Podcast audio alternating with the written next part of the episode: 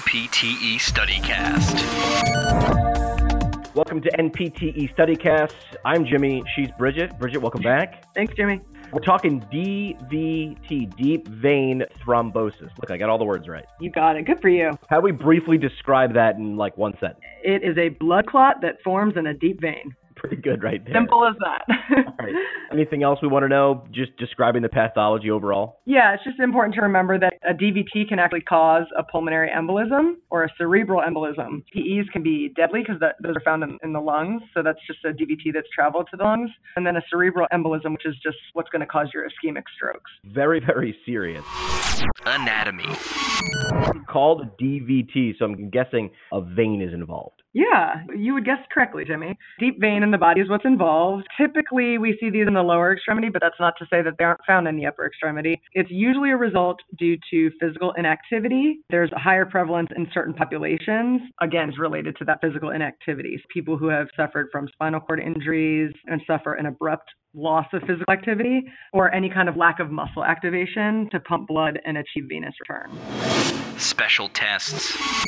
Now, how are we looking to uh, rule this in, rule this out?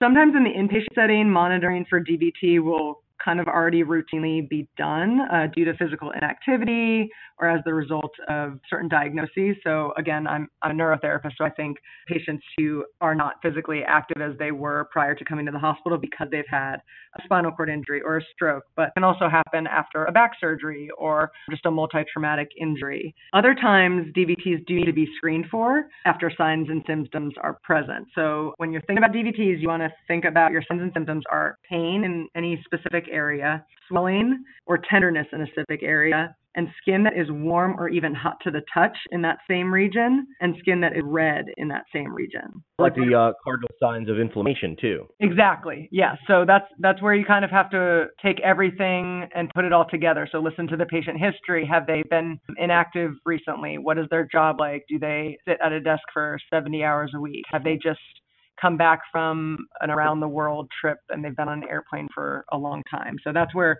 getting some of that history is also important to differentiate. But regardless of presence of symptoms, an ultrasound can be ordered to diagnose it. So if you're in the hospital setting, you're talking to the treatment team and having um, an ultrasound ordered or just referring somebody somewhere where they can get one done. You will often hear people in hospital refer to these as Dopplers because a duplex Doppler is a compression ultrasound and it's the current study of choice for the diagnosis of any kind of suspected DVT. I do want to touch on one other thing that some students may have heard of something called Homan sign or the dorsiflexion sign.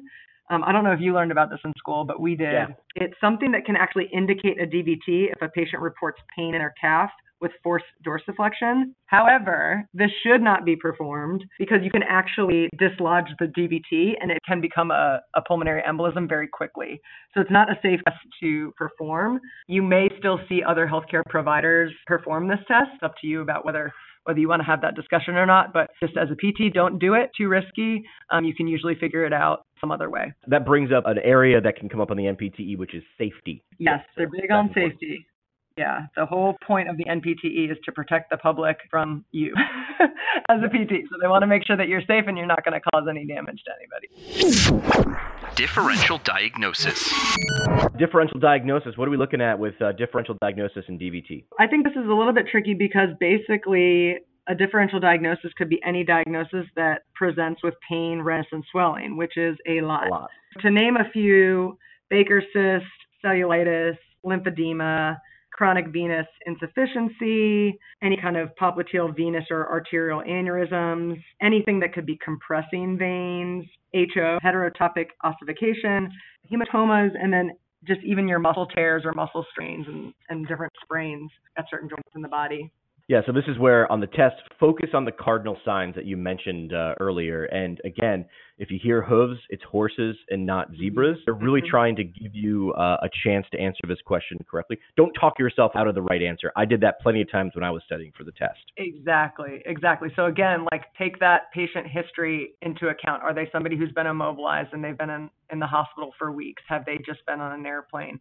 Things like that. They're not trying to trick you. They're trying to test you focus on that. Exactly. Treatment examples. Treatment examples. What are we going to uh, do with uh, an individual who might have or you know has uh, a DVT? Treatment is going to vary based on the setting that you're in. So, for example, if you suspect a DVT in an inpatient in a patient in an outpatient setting, you would send them immediately to the hospital because obviously it could become something much worse. In an inpatient setting, you would want to see if the patient is already on some sort of anticoagulant regimen, as many people in the inpatient setting are preventatively just to prevent DVTs. It's interesting. I feel like I've seen a change just even in the years that I've been in clinical practice that it used to be that if a DVT was found in somebody in the hospital, they were put on bed rest immediately for at least 24 hours after they were medicated for anticoagulants. And now I feel like as long as the patient is on anticoagulants, PT or any kind of activity or exercise isn't contraindicated. Just knowing what kind of medications the patient's already on, talking with the treatment team, and knowing what the safe approach is. The medical management, like I said, consists of that anticoagulant uh, medications, and that can be used if a DVT was suspected or diagnosed. It doesn't really necessarily hurt somebody to be put on one if the rest of their medical history allows for it. What to know for the test.